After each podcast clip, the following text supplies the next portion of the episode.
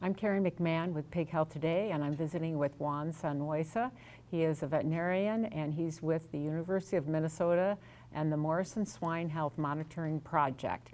And Juan, you've been working on a special project looking at the summer outbreaks of PRRS. Can you tell me what you've been um, finding out? By the concerns of uh, participants of the Swine Health Monitoring Project, that they approach us and say, uh, we are observing a higher incidence of PRRS during this um, summer 2017. And can, can, can, you tell us whether this is uh, something that you are seeing somewhere else as well? So we took the task of looking at the data and, and describing uh, summer breaks. So what we did basically is just a temporal description, just to see whether these summer breaks were increasing or decreasing in time, how many were occurring, and also any geographical pattern that we could observe in the, in the data. So the first part, uh, we saw that in any given year, uh, we have approximately 3.5 uh, sow farms breaking during the summer, and we didn't observe any trend in this data, not uh, increasing or decreasing trend. It was pretty much flat across the across the years. When you say 3.5 farms breaking, is that a percent or what is that? It's the percentage of the oh. of the of the farms that we have in the project. Okay. Yeah. Okay. So no no trend in there. Uh, it's pretty much flat over the over the years. When we started describing where where these breaks occurred, uh, we saw that uh, mainly they are happening in Minnesota, and Iowa, and, and North Iowa, South Minnesota. And after correcting by the population that is at risk in, this, in these areas, we could see that still those areas come up with a higher risk of summer breaks. It's not, it's, it's not something that is driven only by density, it's, it's something else because we, we have other swine dense areas in this analysis, that, but not all of them came with this same risk. So by, by doing this, uh, we, we, we can generate some hypotheses of, of why this is happening, and, and we need to look at this uh, more, more closely as well. Many, many pigs go to these areas uh, for finishing, so there may be a lot of uh, pressure from other areas that and, and these pigs converging in this in this region where we observe summer breaks. So that could be one part that we have to explore. The other, the other part that is important is that we are seeing that in this area where summer breaks occur, there is also a higher density of uh, filter farms.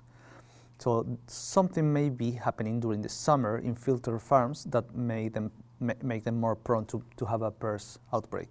Could be that they are replacing filters during that time, or, or could be that they stop filtering them during summer. We don't know yet, but the, that's something that, that we want to explore further. And then you had another part of this project. Yeah. So the, the, the second the second part uh, consisted in assessing the association between the the PRRS um, outbreak, the season where the PRRS outbreak occurred, and the time to stability. So the time to uh, wean negative pigs.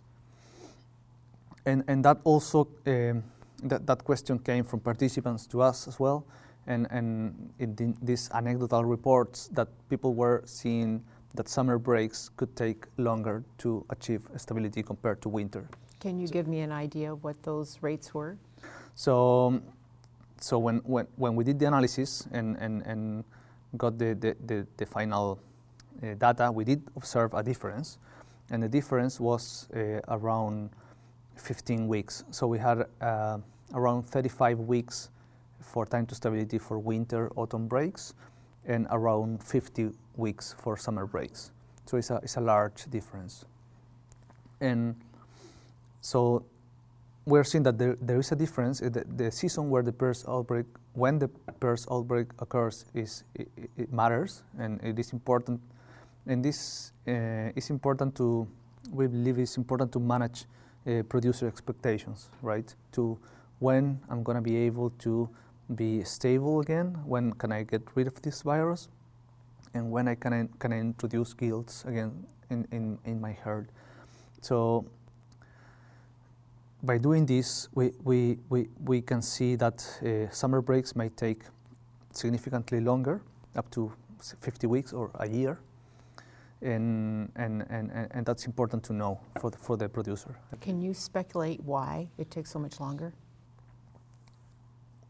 What we're seeing in the, in the data is that summer breaks are achieving stability at a, at a similar rate with winter breaks in, the, in, the, in, in, in time, in weeks.